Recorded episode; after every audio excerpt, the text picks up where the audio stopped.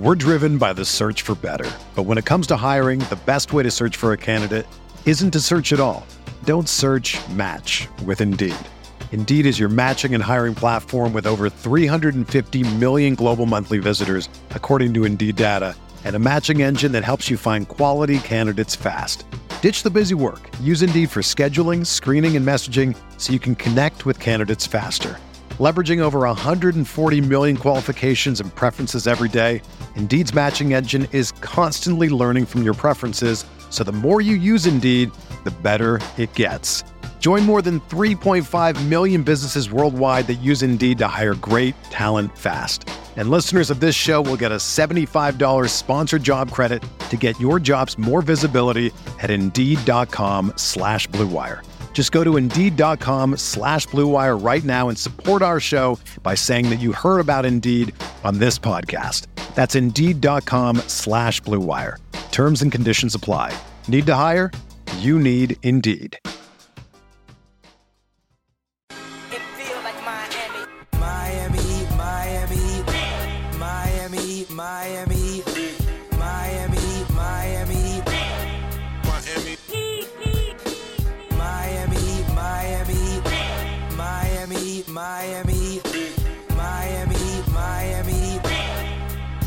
It feels like Miami.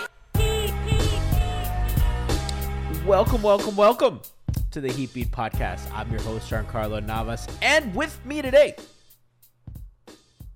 is no one. No one came to work today, so it's just me. Busy week for our staff. As you know, we're doing our watch parties on Playback. If you haven't, it was pretty fun last night. I know Brian and Tiff held it down. Links in the chat. We do a lot of games. I think we might do some hate watches. That might be a fun thing to do. So check out our Playback, our little Playback watch parties. Check out Hangover Time, our post-game show right here on twitch.tv/Miami Heat Beat. If you're listening on the podcast, make sure that you tune in live. There's nothing like it live. There's nothing like watching the disasters live. All of it live is the best, and you got to catch it live. So make sure you tune into that. Also, the Weird Off pregame show. Shout out to our YouTube audience. You guys hold it down. We love reading the comments, all the funny and weird shit you guys say. What's up to chat? What's up to Lo Banza? What's up to everybody? We're gonna listen. Today's gonna be a day where let's talk about where we're at 2 games into this series. By the way, if you see on the screen, we have a Jimmy Butler jersey designed by Casey Bannerman. We have very limited ones left. I think there's a few left. So go to caseybannerman.com and check it out. I don't know what the script is in chat, but if you go to our Twitter page, you know, we're linked there. It's our pinned tweet at MIA Heatbeat on Twitter. Get the last of these Butler jerseys. They're authentic NBA quality, so you know they're really, really good. We have the Bam ones that we sold, and everyone's like, "Oh, well, gee, O'Brien, you know, when are you guys selling more Bam ones?" When they're done, they're done. So, so make sure you get these because these are limited time. We gave Dedmon a mechanic one that was a custom order. Dedmon loved it. So if you need the mechanic's stamp of approval, you got it. But let's talk about this game. Let's talk about game 2. Let's talk about everything that's going on this series so far. I tweeted out a stat from game 2 that I thought was maybe the most telling thing, I think, in this series so far. Last night, Atlanta in the half court, they had a 91.9 offensive rating. In transition, they had a 94 offensive rating. Now, I think Atlanta's big adjustment was let's push off makes and misses. Let's try to create mismatches, not only in the half court in pick and roll, but let's try to juice our transition game. Let's try to get mismatches in transition so we don't let Miami switch from a position of strength, because Miami wants to switch.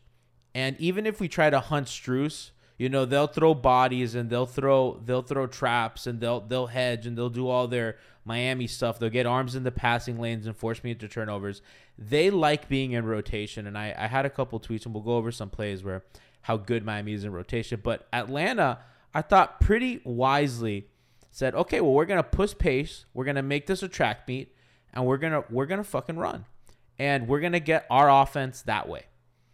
And the result was a 94 offensive rating in transition, which is absolutely abysmal. A lot of that was turnovers. Miami did a really good job of kind of forcing Atlanta into some tough passes in transition.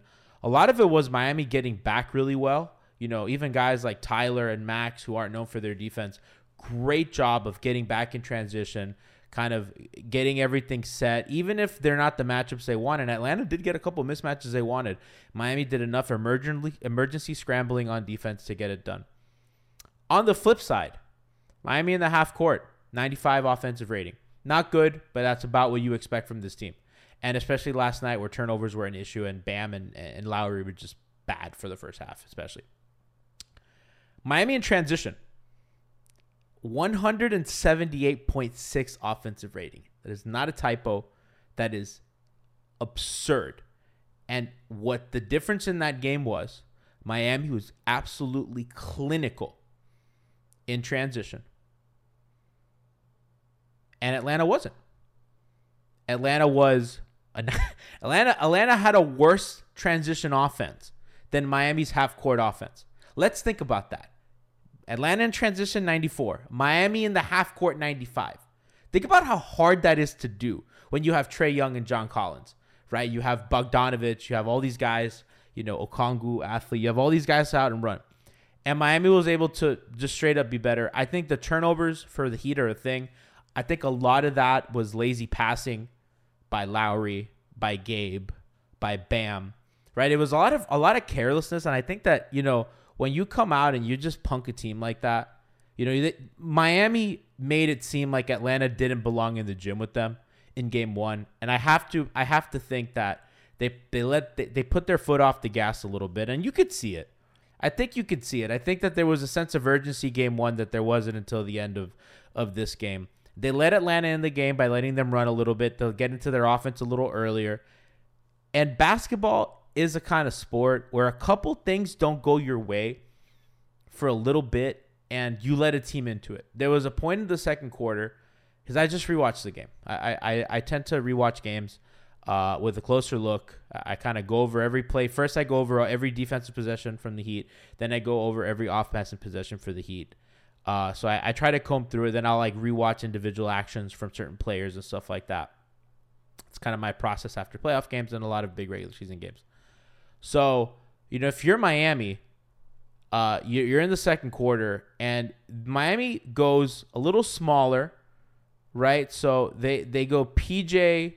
Well, in the second quarter, actually, it was a Duncan, Max. It was a Duncan, Tyler, and Gabe lineup with Jimmy at the 4 and Dedmon at the 5, right? Which is a little smaller than they like, but, you know, by necessity. Caleb had not come in the game yet. And the Heat just completely had a chance to blow that game open. And there were a couple weird plays. There was a block shot that went right into Trae Young's hands, and he got a floater. There was a deflection that was pretty much a steal, and Lowry fell, and then it was a 3 for, I think it was Hunter. Right? So that's a 5-point swing where Miami should have taken the ball and gone the other way. There was another play where Miami basically forced a turnover and it went into Atlanta's hands and they got a layup. And it happened like back-to-back-to-back times. And it just really led Atlanta in the game where Miami was already leading. I think Miami had just gone like on an 8-0 run. And then this stuff, I mean, after an 8-0 run, if you turn them over that many times and you score on the other end, or at least on half of those possessions, I mean, you essentially kind of put the game away at halftime. You know, you're able to take a big momentous lead. You're looking at if you're Atlanta, 14-point deficit going into the half. You know, after what happened in game one, it feels different. You know, Atlanta kind of crawled back into that game in an ugly way, and nothing that they did schematically held up. I thought the running thing was obviously like by design, and part of that was Miami was just missing more shots. So, you know, naturally you're going to have more chances to run. I think the other thing that they tried to do early in the game that really went away, and I thought that was really telling of a couple things. They made an effort to get Trae Young off the ball and then get him back the ball. Whether that meant, you know, other people bringing the ball up instead of Trae, right? Whether that be Huerter or Bogdanovic or whoever, they were trying to have other guys bring the ball up and then have Trae come off a pin down, have Trae come off a dribble handoff. That way, if Miami wants to pre-switch some of their off-ball screens, it becomes a little more complicated because you don't know what the last screen is going to be on the action, you know, and they can have several built-in things. And I thought that was pretty successful for Atlanta. It got Trae moving. Instead of having the ball from a standstill position, you get him in motion. Even if that switch comes, that slip is a lot easier because you already have built-in motion into your actions. So I like that look for Atlanta, but they just went away from it. Really, it was like the first half of the first quarter they were doing it. And then at one point, it was Trae's like, all right, give me the fucking ball. I'm bringing this shit up. I'm bringing this shit up, and I'm running the show. And he had 10 turnovers. It was crazy. He had seven. His turnover percentage was, I believe, 17, and his assist percentage was 18. That is absolutely fucking bonkers, man. That's bad. Okay, I have it right here. His turnover percentage was 27.7, and his assist percentage was 20. So he's playmaking as often as he's throwing the ball away, which is just like it's an absolute death sentence for a team that needs Trae Young to do pretty much everything for them on offense. Shout out to Daywalker 242 for the tier 1 sub. Appreciate that a lot. So if you're Miami, you're winning. You're forcing this guy into turnovers. He was 10 for 20, which is pretty good. 2 for 10 from 3, which I think that's a number if you're Miami that you're like, this guy is not hitting threes. He's not taking the threes he wants. And we're limiting him. He got to the free throw line. He only got to the free throw line 4 times. It's funny. That felt like more. He made 3. He went to the line 4 times. That felt like a lot more considering all the damn foul trouble Miami had. Jimmy went to the line 11 times. Kyle 5. And Trae Young had as many turnovers as he did field goals. And if you're going to cut the head of the snake off that way, you know, you're going to win. Trae Young had a 34 usage percentage, highest on the Hawks, and he was a walking turnover. JBM Heat says, I think they have Trae off ball more in game 3. I don't know why the Hawks went away from it when it was pretty productive, giving Trae on-ball duties. Yeah, I think part of that, too, is Trae doesn't like it. I think, you know, I think a lot of this is what players like and what players don't like. And I think he likes to have the ball in his hands. And, you know, you can, as a coach, you can do that. But if you don't have buy-in from your guys, then, you know what I mean? Like, what are you really doing? As I turn on lights behind me. So I think that's a natural adjustment for them in game 3. But we just kind of saw the way that worked. You know what I mean? So I'm not sure how much they go back to that, but he needs to clean up the turnovers. I think a lot of it is the Heat frazzle him because of the size, because of the different defensive looks that they give him. They don't really give him, you know, sometimes they'll trap, a lot of times they will switch, and he is looking for the switch. But I think Miami's really good at kind of springing things on him. I thought the way, and I had said this last podcast, and I tweeted it too, and I said it on the pregame show, that one of the other adjustments that they might do is kind of test Dedmon in a drop more, because I thought Trae was mostly interested in hunting the tres leches, and he wasn't looking for other matchups that were particularly good for him down the stretch or anywhere in the game, really. So what I thought was a good adjustment by Atlanta was he put Dedmon in pick and roll quite a few times. There were like 5 straight possessions when Dedmon was in the game before Miami went to the zone that they were, all right, bring Dedmon up the screen. And I liked what Miami did, and I think that's what a good coach does. The Heat were ready for that because Dedmon played a traditional drop, and he had Gabe fighting over screens, being Gabe, being a bulldog. And then you had Dedmon kind of the next time playing super high up. Right? So the slip man comes, and this is that lineup that I told you about, that it was 3 guards, Jimmy at the 4, and Dedmon. So Dedmon's playing really, really high up, and Jimmy at the nail. The nail, by the way, is the free throw line area. Jimmy's at the nail, and Jimmy sinks to tag that roll man. Because if Dedmon is playing really, really high up on the screen, that roll man knows I got to slip and I got to go, because at that point I'm going to have the advantage. Jimmy recognizes that this is a coverage that they clearly practice. Jimmy steps in and sinks under. He's ready for that drop, for that roll man to come. And the play burns down. And then they load up on the strong side of the ball. They force a really tough cross-court pass. I'll never forget something that Bomani Jones said a long time ago on the Levitard Show. And I don't particularly agree with this. But one of the things that Bomani said once that I'll never forget was, it's really hard if you're Chris Paul when you're the smallest guy on the court and you don't have, like, you're the smallest guy on the court and you need to have the ball in your hand all the time. And I think part of that's the issue with Trae when Miami can play kind of bigger front courts, even though I'm talking about a smaller lineup, you know, when it's Dedmon and Gabe's physicality up on that screen, it gets tough, right? And that cross-court pass is a little tougher. It's a little slower. It's a little higher. It gives guys like Tyler the time to close out on the corner. As my camera goes out in classic fashion, and I think Brian texted me. He wants a link. Okay, I'm going to try to send Brian a link. But, yeah, that's really where they are. I thought they did a great job defensively in different looks, holding Atlanta to that. You know, I know Bogdanovic really went off at the end. But the fact that Miami had Kyle and Bam give them a big old fat nothing, and they still were able to win. And obviously Jimmy Butler had, you know, the 45-point game, right? Like Jimmy had, and I'm gonna get into Jimmy. I'll get Brian in here. You know, Brian will get into Jimmy.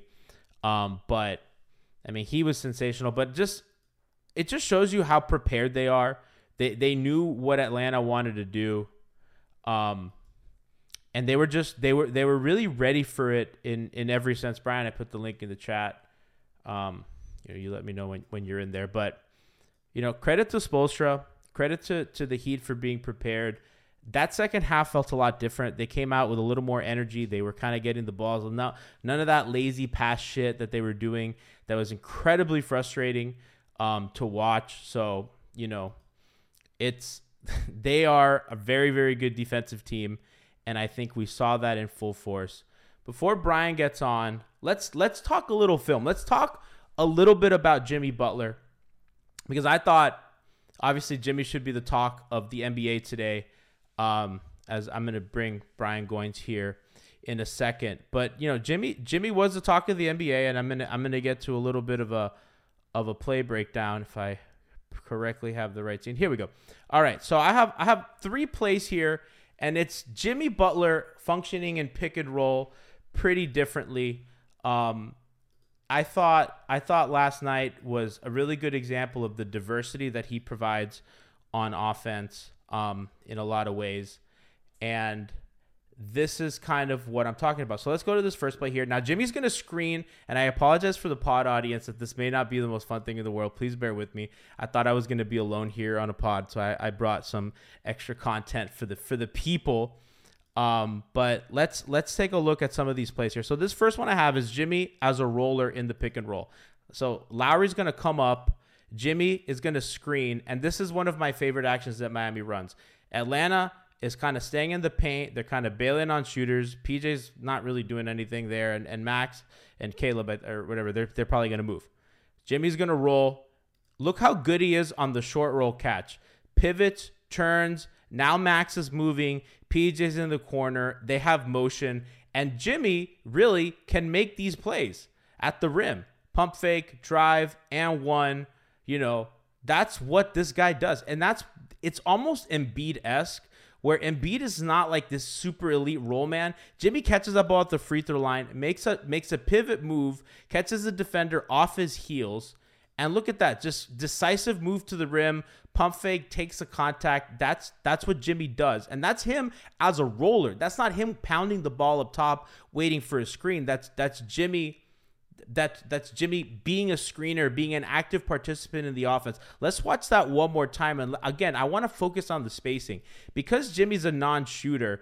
The other guys on the court are shooters. Despite anything about PJ can knock down an open shot. Max is a shooter. Gabe Vincent is a shooter. They're occupying space. Gabe is on the left corner. The other guys are on the right. The other guys are running an action. There's movement. Look, Gallinari has to tag Max.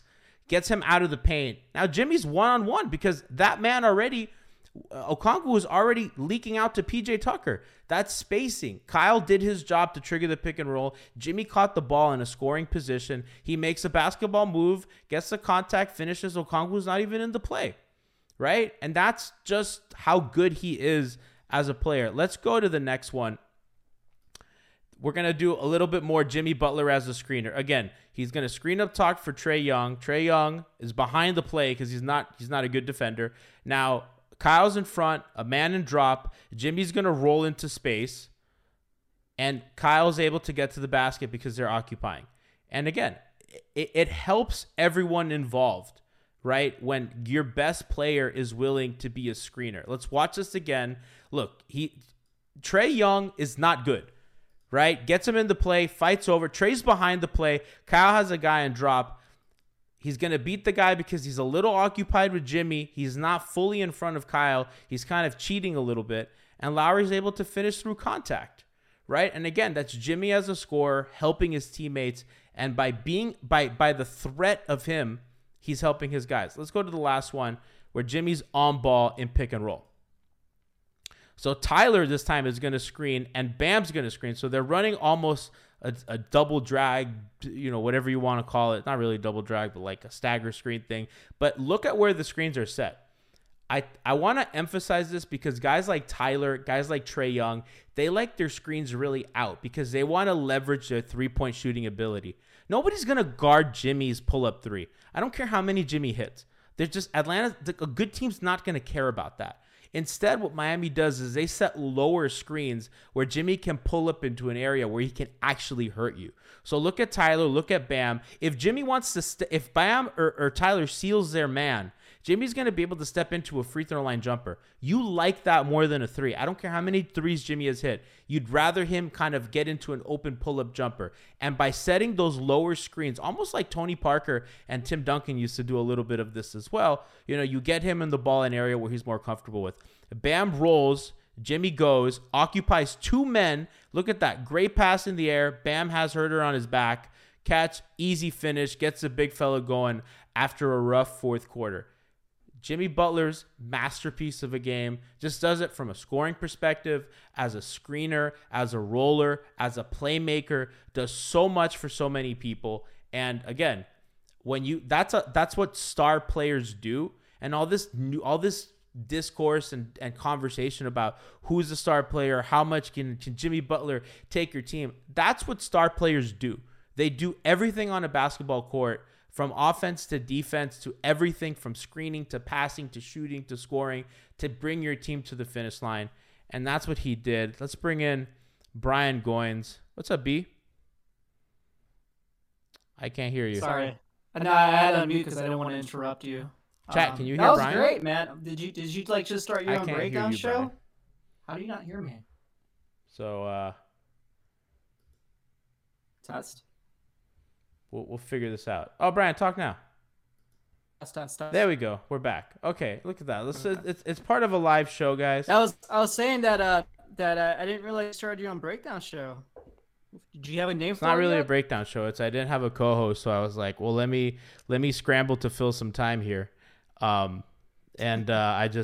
brought some stuff because I was watching the game, and I didn't want to bring what I was tweeting about because I tweeted about their defense and how much I like what they do when they're in rotation. But, you know, I thought, you know, it's Jimmy's day. We should talk about Jimmy. So how good was he, man? Like, seriously, like, of all the Heat performances we've seen in the playoffs, where's that rank now, do you think? You know, obviously, like, the moment doesn't compare to the finals, but in terms of just sheer, like, the sheer will to score the way he did and the efficiency that he did it at, too, like, is it top five? I mean, I want to ask you this question because I think this is a little funny to kind of piggyback off that. So Dwayne Wade has the Heat record, 46 points, game one against Boston, 1 p.m. game on a Sunday. I'll never forget it. That's when Wade starts yelling at the hand when he hits all those threes, when it was basically him and Joel Anthony screens to the rescue to save them from a sweep. A part of me, Brian, when Jimmy got to the 45 points, I didn't want him to break Dwayne's record. We're driven by the search for better. But when it comes to hiring, the best way to search for a candidate isn't to search at all. Don't search, match with Indeed. Indeed is your matching and hiring platform with over 350 million global monthly visitors, according to Indeed data, and a matching engine that helps you find quality candidates fast. Ditch the busy work. Use Indeed for scheduling, screening, and messaging so you can connect with candidates faster. Leveraging over 140 million qualifications and preferences every day, Indeed's matching engine is constantly learning from your preferences. So the more you use Indeed, the better it gets. Join more than 3.5 million businesses worldwide that use Indeed to hire great talent fast. And listeners of this show will get a $75 sponsored job credit to get your jobs more visibility at Indeed.com/Blue Wire. Just go to Indeed.com/Blue Wire right now and support our show by saying that you heard about Indeed on this podcast. That's Indeed.com/Blue Wire. Terms and conditions apply. Need to hire? You need Indeed. Another day is here, and you're ready for it. What to wear? Check. Breakfast, lunch, and dinner? Check. Planning for what's next and how to save for it? That's where Bank of America can help. For your financial to-dos, Bank of America has experts ready to help get you closer to your goals. Get started at one of our local financial centers or 24/7 in our mobile banking app. Find a location near you at bankofamerica.com/talktous. What would you like the power to do? Mobile banking requires downloading the app and is only available for select devices. Message and data rates may apply. Bank of America NA, member FDIC. They didn't need it. I mean, obviously, I'd rather them. You know, I don't care if they. I don't care if they do or whatever. But I think a part of me deep down. I mean, listen, I'm a Wade lifer, more than anything. A part of me. Wait, hold on. I'm looking at a stat. Mm-hmm. Are we sure that Wade has the record? Yeah, Wade. Yeah, Wade has 46. That's the record. Why does StatMuse say that LeBron James has the record at 49 against the Brooklyn Nets in 2014? So does he? Did I totally miss it? Then maybe I don't remember that. I always remember Dwayne having the career high. Let's look it up. It says game 4 of the Eastern Conference semifinals. Actually have the date. Hey guys, thanks by the way. Always let us know if our mics are low. You know, I've noticed that sometimes on the pod the Heat beat mics are a little low. So thank you for letting us know. Heat Culture. In chats, you want my mic up? I can turn my mic up. No. I got it. I there's something I control on OBS. Okay. So yeah, thank you. Yeah, chat saying Chris is saying much better mic volume. Chat. Maybe you can help confirm that. I always thought that Dwayne had the record, and I tweeted that yesterday as if I was factual. I'm pulling up the box score. Hold on, I got the box score, and yep, LeBron James had 49 points in Game 4. Never mind. He won 102-96 back on May 14 of 2014. Nope, never mind. Well, then I was in my head. May 12, 2014. I was having a fake hypothetical in my head. So no, Wade's second with his 46. LeBron's first was 49, and then Jimmy's now tied for third with LeBron James with 45. Yeah, I know that LeBron had 45. I think Jimmy's high in the final was 42. Jimmy's high in the finals was 40 each. Jimmy had 0 turnovers last night? That's insane. Yeah. Jimmy Butler had 0 turnovers last night. Wow. Oh, my God. That last time he scored 40 in the finals, he had 5 turnovers. So, well, yeah, I mean, of course, because he was doing everything on ball. By the way, I know, but it's very impressive. Jimmy played 39 minutes last night after I don't even think he cracked 35 in game 1. And, you know, Kyle played 37. That's what this is going to be. Right, and Bam was in foul trouble, which let's talk. And I want to kind of get into that as well, because I think that was the other interesting part. So there were a couple parts that I thought were interesting from Atlanta's perspective that I covered. I talked about Jimmy and how good he was. Let's talk about, I thought, the most interesting thing on Miami's side. Bam, and I talked about this last pod with Christian and pregame with Frankie and Kenny. Bam got into foul trouble, and Miami went with PJ at the 5. Which makes sense because Collins, you know, you kind of like, okay, well, Collins isn't 100%. You know, PJ can keep him off the glass. You know, we can survive these minutes if PJ is going to defend Collins or Okongwu. And we put Jimmy at the 4, and at that, but you can't just go 3 guards with that, right? Because you're really just hemorrhaging size and everything. So Miami goes Caleb, which makes sense. We talked about that, and that was that makes the most sense. Bam gets into the foul trouble. Dedmon also was in foul trouble, so they go really, really small. And it's funny because we didn't even talk about that in the context of Bam foul trouble. We talked about that in the context of Dedmon minutes being untenable, which have not been the case at all.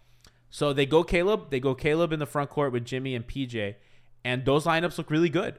I do think PJ and PJ's minutes squeezed Duncan. I think Duncan played 6 or 7 minutes that game.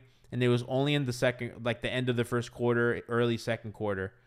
Yeah, Duncan played 7 minutes. By the way, Duncan did not get a single pass. I watched every possession that Duncan Robinson played on offense. I saw you either tweet that or put it in our chat. Yeah, that's crazy. And it wasn't because I remember on the halftime show, Charles Barkley goes, "Yeah, you know, Atlanta did a great job on Duncan Robinson," and I was like, I mean, I guess Duncan hasn't really done anything. I was like, what are they?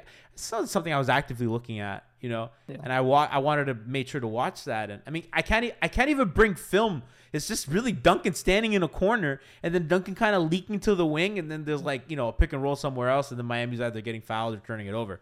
So yeah, it was just interesting. They didn't run a single dribble handoff for him. He didn't play many minutes with Bam. I think he played like 1 or 2 minutes with Bam at max. I wonder if they try to change that, if they want to get him, because they played him a lot with Jimmy, Tyler, Dedmon, and Gabe. That was the bulk of his minutes. And I understand you kind of get a little bit of scoring punch, especially Jimmy in pick and roll with Dedmon, although Gabe did a lot of handling, which I think was kind of annoying. Some of the fan base, Gabe did that second quarter. Gabe was doing a lot of pick and roll handling with Dedmon, which I think you kind of want to pivot a little more to Jimmy in those instances. But I understand that Jimmy also needs a breather. Played, again, 39 minutes and was doing everything on defense. But yeah, Brian, what'd you think of the Caleb? What'd you think of the Caleb minutes getting back into the rotation? Okay, so there's a lot of things to dissect there. So obviously the rotation this game way different than game one. Obviously different circumstance. Miami had a big lead in game one compared to game two. I didn't hate them. I liked the Caleb minutes. Him playing at the four next with PJ. In that third quarter, that's when they made their run. They took that was a 14-point lead, and then it was about 11 when they entered the fourth quarter. So obviously that lineup worked. Having Gabe out there with Strus gave you the shooting next to Jimmy so you to go on that run. And it seemed like it was working pretty fine defensively. Obviously, Bogdanovic had a great game. I think going defense over Duncan was the right move for that game too, because you could tell that Atlanta, for what they did in game one, they came out with a different style of play, they came with like a different sense of urgency to try to steal game two, which they almost did. I know the Miami Heat won by 11 points towards the end of the game, but they did bring it down to 3 points, and really could have been down to one had Trae Young made that layup before those last like 4 or 5 minutes in the game. And there was even another possession soon after where he almost got fouled on a three-point shot from Gabe. Luckily, Gabe didn't get called for it.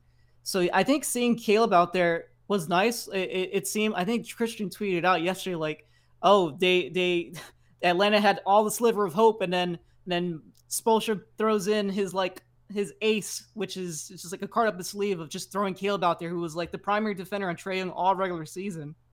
And obviously, like, Caleb did a good job in terms of shutting down pretty much, like, Trae didn't have a good second half. He had a good first half, but that second half was mostly Bogdanovic making a lot of contested threes. For the Heat, you live with that. I mean, if they make those shots and the rest of the team doesn't, I mean, they still only scored 105 to close that game. Like, for defense, in terms of like Miami and Bam didn't have a great defensive game, and obviously he was in foul trouble too. You live with that, and I think for Miami, they play that pretty well in terms of their defensive strategy, considering all the foul trouble that they were in. I mean, I said it. I mean, Atlanta had a 92 offensive rating in the half court. Like, it's just not going to cut it. So, yeah, you know, even if some of their guys have good shooting nights, and Bogdanovic was 5 for 10 from 3, a lot of those in the second half. Atlanta shot 30% from 3 for the game. Just, again, their offense. It's crazy. They're number 2 three-point shooting team in the NBA, and they haven't even cracked 40% once. Not even close. Yeah, but it's, you know, and it's funny because Miami does a great job of helping off corner shooters to swarm the paint. And I think Atlanta's turnovers have really bailed the Heat out of a couple times. And I think if Atlanta has, somebody asked me on the timeline, do you think this is a sweep? I'm like, there's going to be a game where Atlanta just hits a ton of shots. And, you know, if they correct the turnover problem, I think the games are going to be a little more competitive because they're going to be able to kind of get out to their corner shooters a little bit better, or the lob threats if Miami is rotating out to the shooter. I mean, there has been several times, Brian, where they have Okongwu or they have Collins kind of open for a roll and Trae just straight up misses, or Trae's driving and that help man comes and he kicks it out and he just completely bobbles the pass. So... But that's the defense that, I mean, Gabe, you can tell he's under his skin. Yeah. possession by possession, picking him up full court. Very even. Physical. Like I honestly can't praise him enough. I saw people tweeting, I think you mentioned earlier, like people tweeting about Gabe's minutes. Like, I don't know what you can do. You have to keep playing him in the series. And this is exactly why it's great that Miami has all these, you know, different perimeter defenders that they can throw on Trae Young. Gabe played for the reasons like that. Like if they were in a series right now against Brooklyn, you would want Gabe on like a guy like Kyrie. And this series in particular is a very ball dominant guard in Trae. And it's amazing that we have Gabe out there over a guy like Kendrick Nunn. Right. And we had him, they even had him last year and in the bubble. He was not like this last year. I mean, he had good defensive games. Yeah. But he was not this kind of player. He definitely improved the shooting from last season this year. I think the defense was really – I think he was defensively ready, but, I mean, truly the shooting and the ball handling wasn't there. And the fact that he's running pick and roll is just a huge plus. I mean, he's just a really – Can we talk about, like, just how amazing it is that, like, I think entering the postseason, we were all kind of a little nervous about the rotation itself in terms of some of these G League guys getting their first actual playoff run or minutes and stuff. Like, have you been impressed with the way you've seen Strus play and gameplay and even Caleb a little bit yesterday? So I've thought about this a bunch, and I think for guys like Gabe and Max and these undrafted dudes, they've all, like, every game for them getting into the league, even in the league, has stakes, because if you don't play bad, you could get cut, right? You don't have a pedigree of a draft history. Or you don't have, you know, you weren't a highly touted prospect. So for these guys, every time they step on a court, it was a little different than a guy who was drafted, who has a little more leeway. So I think the playoffs, I think at least from a nerves perspective, I don't think that kind of jitter gets those guys, because they've always had to play with a target on their back. Because if they're like, if I don't perform, I'm not gonna be here. Right? That's what people talk about with the undrafted guys, you know, a chip on your shoulder, stuff like that, you know, and I'd love to hear one of them talk about it. I hope somebody can ask them if something like that's true, but that's kind of what I thought, Brian. It's like, you know, you play your whole life. Every summer league game for them is game 7 of the NBA finals, because it truly could be, if I don't play well, I go home. You know what I mean? So I think that they're used to that kind of pressure. It's pressure that they put on themselves. So a first-round series against a bad defense isn't going to activate that. Where I want to see it happen is against a team like Boston, Milwaukee, when the stakes are high and that defense is intense and scary and a lot of pressure is put on you. That's what I want. That's when I want to see them. But for a first-round series, you know, just because it's a playoff game, I don't think, you know. Yeah. I even think against the Sixers, I don't know how much of that they'll feel, you know, as well, especially because the Sixers are a little bit flaccid defensively. Even Toronto has scored a bunch. It's just Philly's offense has just been insane, which I think is an interesting thing to look ahead to, not to get ahead of ourselves, but the fact that Philly's defense has just not been up to par, I think actually favors Miami, that they can kind of grease their offense a little bit. But, yeah, I mean, and a guy like Caleb, by the way, Brian, who – you know, to go back to him and kind of his journey, you know, he has not been the same since the injury. The finishing at the rim, not the same burst. I think as a shooter, he's been pretty consistent. So I don't want to say it's real or not real, but, you know, the shooting has been pretty good. But it's the stuff at the rim on both ends of the floor that have gone away, because Caleb would make plays pretty consistently, either blocking shots, contesting at the rim, or making dunks, or in the fast break. That just hasn't been the case. He's down to 66% at the rim, which he was in the 70s earlier in the year. 42% from 3 this year, by the way. Really, really good. Shout out to Caleb for that, becoming a shooter. But I'm a little concerned about him in a series, you know, where it's a little more physical and a little more rough, because if he's not the same dude, it gets tough. And in a way I understand why his minutes got squeezed. With threats to our nation waiting around every corner, adaptability is more important than ever. When conditions change without notice, quick strategic thinking is crucial. And with obstacles consistently impending, determination is essential in overcoming them. It's this willingness, decisiveness, and resilience that sets Marines apart. With our fighting spirit, we don't just fight battles, we win them. Marines are the constant our nation counts on to fight the unknown. And through adaptable problem solving, we do just that. Learn more at marines.com.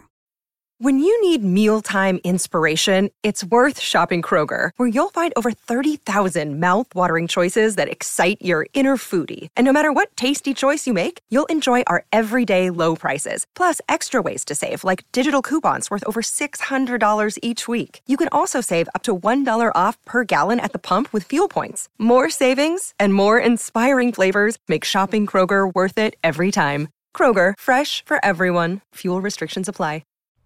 So, Caleb's actually been the Miami's best three-point shooter since the All-Star break.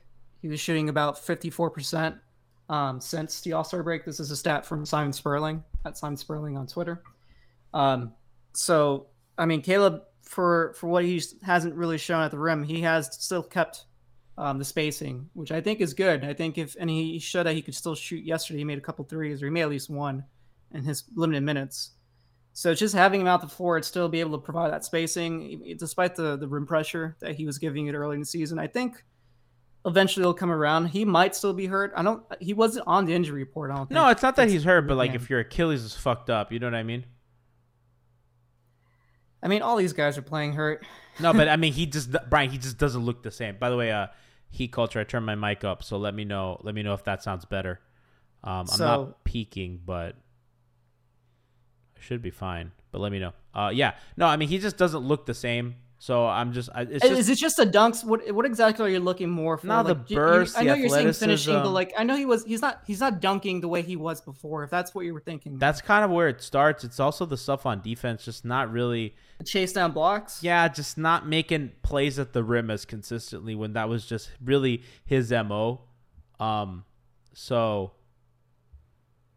Yeah. Yeah, I mean, part of it could also just be the fact that he hasn't really had like a solidified rotation. Well, no, Brian, again. His fucking Achilles is sore. He was out with an Achilles sore for He had weeks. A couple good games when he was starting. Yeah, but they weren't. Hurt. It wasn't springy like he was the first half of the season. My point is like he's still a good player, but he lost the thing that made him really special because they don't. I'm just saying it could be more than just that. It could just also be like mental. Yeah, I don't. Just him not having consistent minutes or knowing exactly what his role is or just not really knowing when exactly he's getting his playing time. Yeah, I don't. Could affect him. I mean, it affected a guy like Gabe. He admitted it in his interviews. Yeah, so, you know, we have to see about that. By the way, please, I maxed out my volume on OBS. I put it up. Do you guys want me to put on my volume? No, you're good. Everyone likes you. I just don't want to peak. I'm always scared of peaking. You sound fine to me. I hope so. But, also, I'm not listening on the Twitch. Yeah, I want Twitch. I care about Twitch and pod audience right now, so I want them to be good. Okay, everybody says I sound fine, because okay. I know on the pod I do sound low, and I've lamented how low Heat Beat sounds on the pod feed, and I don't like that. So I'm trying to. I'm actually like actively correcting that. So like, please let me know, guys. Thank you. So that's just what I'm worried about, Caleb.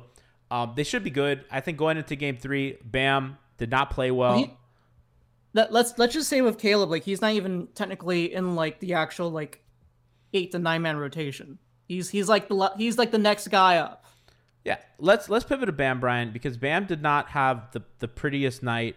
Oh no! I don't know if his hands messed up still. He doesn't look. Alf had mentioned he doesn't look. He has an injury, a new injury that was put on the injury report this last game. He entered Game 2 with as a. Quad contusion, which is an injury. It's like a deep bone. It's like a deep bone bruise in his quad. It usually takes a couple weeks for the injury to clear up. I think he had that same injury. Last time I remember him having that injury was maybe 4 seasons ago when we still had Jay Rich and Winslow. He had hurt himself in that that red-pink scrimmage game. I remember Alex Toledo was at it. Choppy baby. And I remember he hurt himself that game. He was basically out that entire preseason. He barely played in the preseason up until the start of the regular season. So he's had that injury once before. I don't know if he's had it since, but it's very similar. I'm not sure the degree of it. They haven't said. I mean, obviously, he played the last game. I imagine he's still going to continue to play through it. But it did seem like he was playing hurt. There was moments in the game I remember seeing in the fourth quarter when he came back in with those 4 fouls that he wasn't jumping at all. I mean, towards like the last couple of minutes, I did see him, you know, put in a little bit more aggressive effort into some of his like jumping on rebounds. But like on offense, man, it just he didn't seem like he wanted the ball to begin with. Like, it seemed like he was more passive than usual, which seemed odd. So it's, to me, and it was what Tiff was mentioning in our playback room, it seemed to me that this injury, it's affecting him in some capacity. Because it's funny, because Alpha and I were talking that it looked like a hand thing because he couldn't like control the ball, on the catch. But yeah, that makes sense too. If he's not been able, I think part of catching the ball is like, you catch and you pivot your body, and if your lower body's not working right, that makes total sense. There were a couple plays where Collins sprung free, right? They'll like kind of brush screen and Collins will like dart to the rim, and Bam is just like left behind there, and I'm like, whoa, that's not normal. You know what I mean? I'm not used to that. So, hopefully they can finish this series quickly and he can get some rest. Hopefully, the other series in the East, Boston and the Nets, I was about to call them New Jersey, look like they hopefully can go the distance. That's good for so many reasons, but to prolong it a bit so that Miami can get a little bit of rest. Nets up right now in Boston by 9 in Boston, so that's interesting. And you hope that Toronto can put up a bit of a fight against Philly, kind of being home, getting Scotty Barnes back, hopefully. And Gary Trent's supposed to play today as well. So, we'll see how that goes. Kyle, not his best showing, just poor shooting, which that happens. But to me, Brian, it was the turnovers. It was, 24% turnover percentage, 7 assist percentage. That's just absolutely fucking brutal. Yeah. He had 2 assists on the night. If we're going to go down player by player, really the only 2 or 3 guys that played the best for Miami yesterday was Gabe, Jimmy, I guess Max. I got to be honest with you, Brian, on rewatch. And again, it wasn't like Tyler played well. Tyler was 5 for... I watched the game again. I thought Tyler was... 5 for 11, right? 5 for 11. He was at 50%, and he took a 3 that he should have made at the fourth quarter, and he missed it. The 1 for 4 from 3 is, I think, what bothers people. Didn't really... It was the most quietest 15-point game I've ever seen. Yeah, no, because he would score like in the second quarter. He had like a little stretch where he got hot, and then again in the third quarter where he pretty much made all his shots. But it was like long stretches of the game where he was just like, he was very feast or famine. I thought defensively he was pretty good. I thought his rotations were good, which is he knew where to be. I thought he competed, and I thought he earned the minutes that he got. I did think that Duncan didn't really get a chance. And I think I think they got, obviously Jimmy had it going, but sometimes you may want Duncan in those situations where Tyler's not super good. But after rewatch, I thought Tyler was fine. I don't think he was great, but if your bench scorer gets 15 points, that's kind of what a 6-man does. 15 to 18 points. It's what's crazy is that we're all expecting like 20 plus from every night now. If Tyler had made that 3, that's what he was averaging in the regular season. But Brian, still, if Tyler made that 3, he would have been 2 for 4 from 3, and we would have had 18 points. He would have been 6 for 11. We would have said he's great. Yeah, but then also like he got a lot of easy baskets from the free throw line at the end of the game. So like. They really have. His 15 is a little different than the 15. That's totally true too. He got 4 points off free throws. He got fouled twice at the end. Absolutely true. But yeah, I thought he was mostly fine. I thought the only thing was that he wasn't super assertive. But it just sucks because it compounded. One thing I did notice a lot, and it seems like Atlanta's like really doing a good job in terms of doubling him. It seems like every time he gets the ball in the pick and roll, they're sending 2 at him. And it's basically like slowing him down that second that he needs in order to get through a pick or figure out what exactly he wants to do with the ball. And at that time, like that basically that split second that he needs to make that decision, he's not reacting quick enough, and it kind of blows up that part of possession. He has to basically either decide to swing it or go, depending on the shot clock, go for like a contested like jumper that he normally right now the series he hasn't been shooting efficiently. But that's why. Yeah, Brian, it just seems like they're playing way different than we've seen in the regular season against him. That's why I kind of advocated for. It's funny that we're kind of here, but a little bit more dribble handoff because they haven't run a ton of them in this series. They really, that's really just exited their shot diet this series. So if I'm Miami, maybe I want to spice up my offense, go back to old reliable. Their offense has been mostly fine. I think a 95 in the half court is pretty okay. Could be better though. It's better than what they were in the regular season. So that's. They're still scoring over 110 per game. So that's That's good. At least they're still scoring. They're not like struggling to break 100 in the playoffs. Oh no, for sure. Yeah. So, you know, it's not too bad, but you know, but you can tell like there's moments in the game where, you know, obviously Jimmy didn't have that great game last game. It would it'd probably be a different outcome because I don't know who else you could really count on. And it was something that I was talking to Tiff in our playback room is like, I was a little nervous in that entering that fourth quarter. Like as good of a game that Jimmy had, he brought you so much and played so many minutes. I wasn't sure how much he still had left in the tank to close out that game. And so that was a good test that Miami was able to pull through and still win that game off of Jimmy's back. Because it seemed like outside of that one Gabe three, most of the buckets came on Jimmy and Jimmy alone. So I still think Miami needs to find that second score in the series, like a consistent second score, because obviously that game one was Duncan and Jimmy. The rest of the guys had like about 10 points, but I think they need to figure out who the second guy is going to be in the series so that they get them confident enough when we get into that Philly matchup. Because right now it hasn't been Bam and it hasn't really been Tyler either. Miami in the half court on the season, 97.6 points per 100 possessions, 11th in the NBA. Atlanta, 101.1 points in the half court per 100 possessions, first in the NBA. Miami has absolutely neutered their half-court offense. Miami has absolutely dominated them defensively. Their transition offense, Miami has absolutely just obliterated. And Atlanta had a really good offense this year as well. So, you know, it's... yeah, defensively, man. They've been playing to what we expected, maybe even a little bit better. Atlanta, the offense that...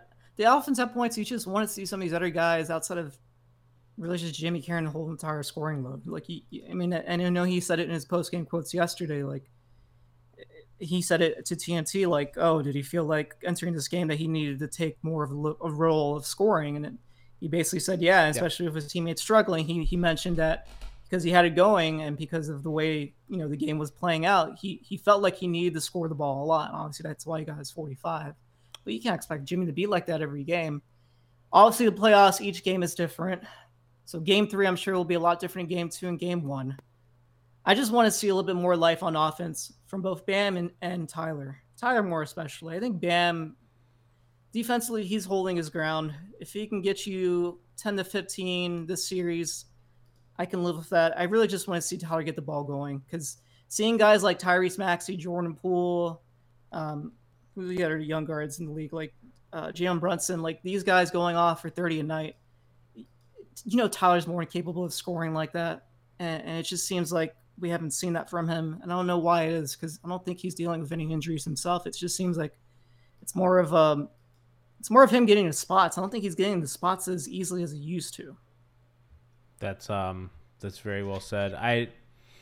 They're in control of the series. They're going to go into Atlanta. You know, I think Lowry will give him a little more too. You know, I think Bam's injury, you know, hopefully he can start feeling like himself. They don't need him this series. Honestly, if they go up 3-0, I wouldn't even mind them sitting him like they did Dwayne against the Bucks.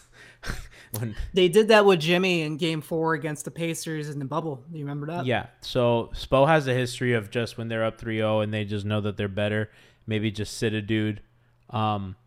To buy him a little bit of rest, which I don't think be the worst thing, considering, you know, they have shown you that they can patchwork subsetter minutes, and if you give Huerter 7 minutes, you give Dedmon the start, and then you get another 7 minutes at a PJ at the 5, you know, you might patchwork enough, you know, against a dead Atlanta team to kind of get you to the finish line of that series.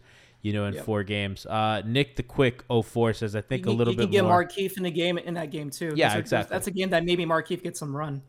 I think a little more from Lowry too with Bam and Herro. Yeah, and I agree with the Lowry thing. He was just not particularly. He was not himself. The turnovers were just, and I said before, uncharacteristic. I thought at the end of the game though, you know, he really bounced back to life a bit. You know, had that big play that I highlighted earlier with Jimmy screening, kind of got to the basket and won. I think he settled them a little bit as well late. You know, now, that shot and then the Gabe shot before that Jimmy 3 at the end to really seal the game. Those were big buckets because obviously Atlanta was coming bucket for bucket towards the end with Bogdanovic making all those contested threes I was mentioning earlier, and it seemed like that they had a chance to tie that game. And Miami still won by 11 points. They won on like an 8-0 run or something towards the end of the game to win by 11. So, to me, it felt like that was a great testament to their half-court offense showing up in the fourth quarter compared to what we normally see. Like those two Utah games still scare the fuck out of me. Oh, that's funny. That's really where we're at for game two. Kind of final thoughts here. I don't know how many more cards Atlanta has to play. Capella changes the series, so he's still out. I think his availability is gonna really determine what Atlanta can do. I think they're gonna go home. They're gonna kind of probably hammer home some of the stuff that they did early on in the game that they went away from. I think that their half-court offense has to progress to the mean a little bit. The fact that they're in the low 90s when they're so good, that part to me is a little crazy. Let's see how that kind of plays out. I think the Capella coming back gives them a little bit more vertical spacing that they need. So we'll see. I mean, we've seen players come back from injury early in the playoffs when their season's on the line. He won't be 100%, but he brings a physicality to them that I think they don't have. They're a little bit soft in the inside, and kind of just Jimmy bullies his way in there, whether it's off pick and roll or whatever. I know that Woj had said that he's going to miss a week from that injury.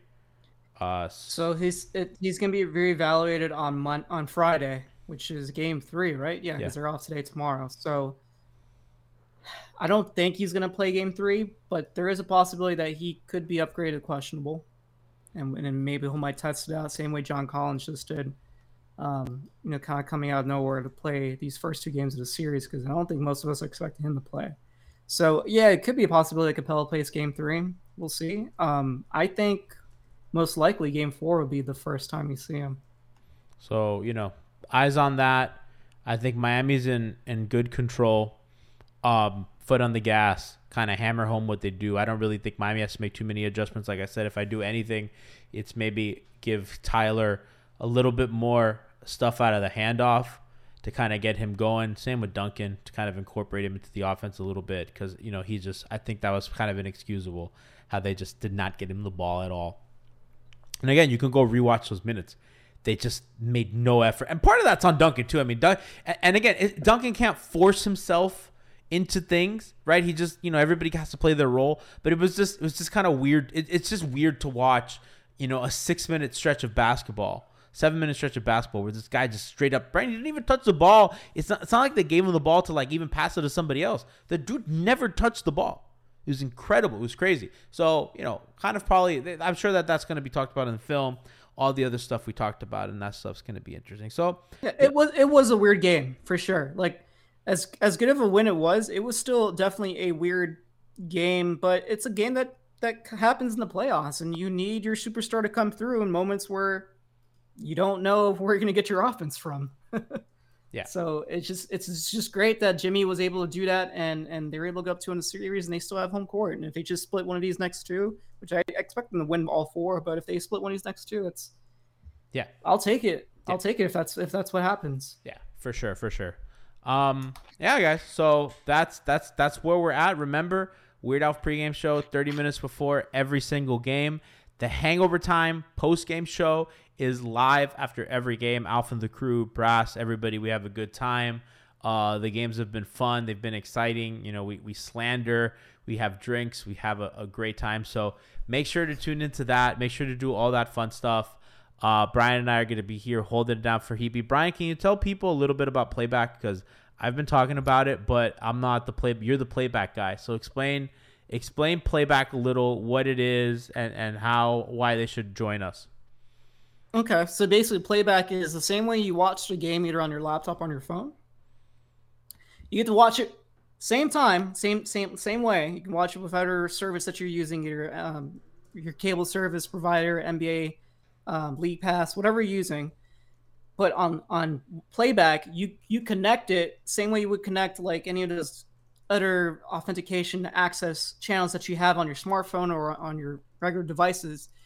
You get to watch the game with us in real time And it's all synced up together. So everybody that's in the chat room, everybody that's in this room watching the game with us is able to watch it at the exact same time. And what's actually pretty cool is that the feed that I get on Playback is like a minute faster than the one I get from both Bally Sports and the TNT app on my actual like Roku device. So I've been watching the game a lot more on Playback just because I get all the reactions a minute faster. So I'm able to like not miss anything on Twitter, because usually I try to avoid Twitter so I don't miss anything or I'll get spoiled. But yeah, no, it's super cool. So you get to basically watch us react to every moment that's happening. We've been doing a lot of second halves, but I think maybe we'll probably do definitely on the weekend game, probably game 4, we'll definitely do a full game. But just it's cool. Like you get to basically chat with us. You get to come on stage if any of you guys ever wanted to talk to us. Kind of like a Twitter Spaces. Yeah, it's almost like a Twitter Spaces in a way. Yeah, it's just it's different because you have video too with it.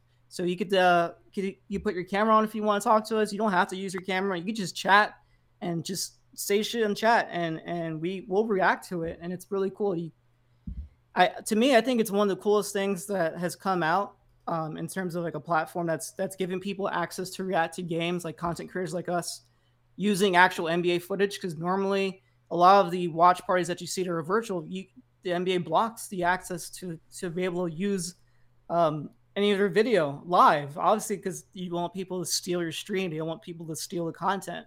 But this just makes it in a way where you just have to authenticate whatever access that you have that you currently pay for, whatever cable platform you have.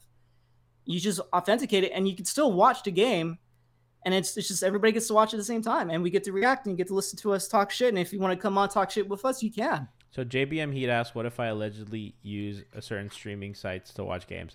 You need to authenticate your cable. So if you yeah, you can still technically, yes, you can actually still watch it that way. You just want to be able. So Playback has an option where if you don't authenticate it, it'll just black out your screen, but you can still see us on there. You can still listen to us, and you can still respond to us. Okay, that's so cool. Yes, there is a way. You just won't. You might. It'll probably be different on your screen. Your feed might be slower than ours. Yeah, because so that's the difference. Playback will sync it. So tune into that. Links in the chat. We also tweeted out a ton. Also, make sure to check out the Casey. Brian, do you know the script for the Casey jerseys?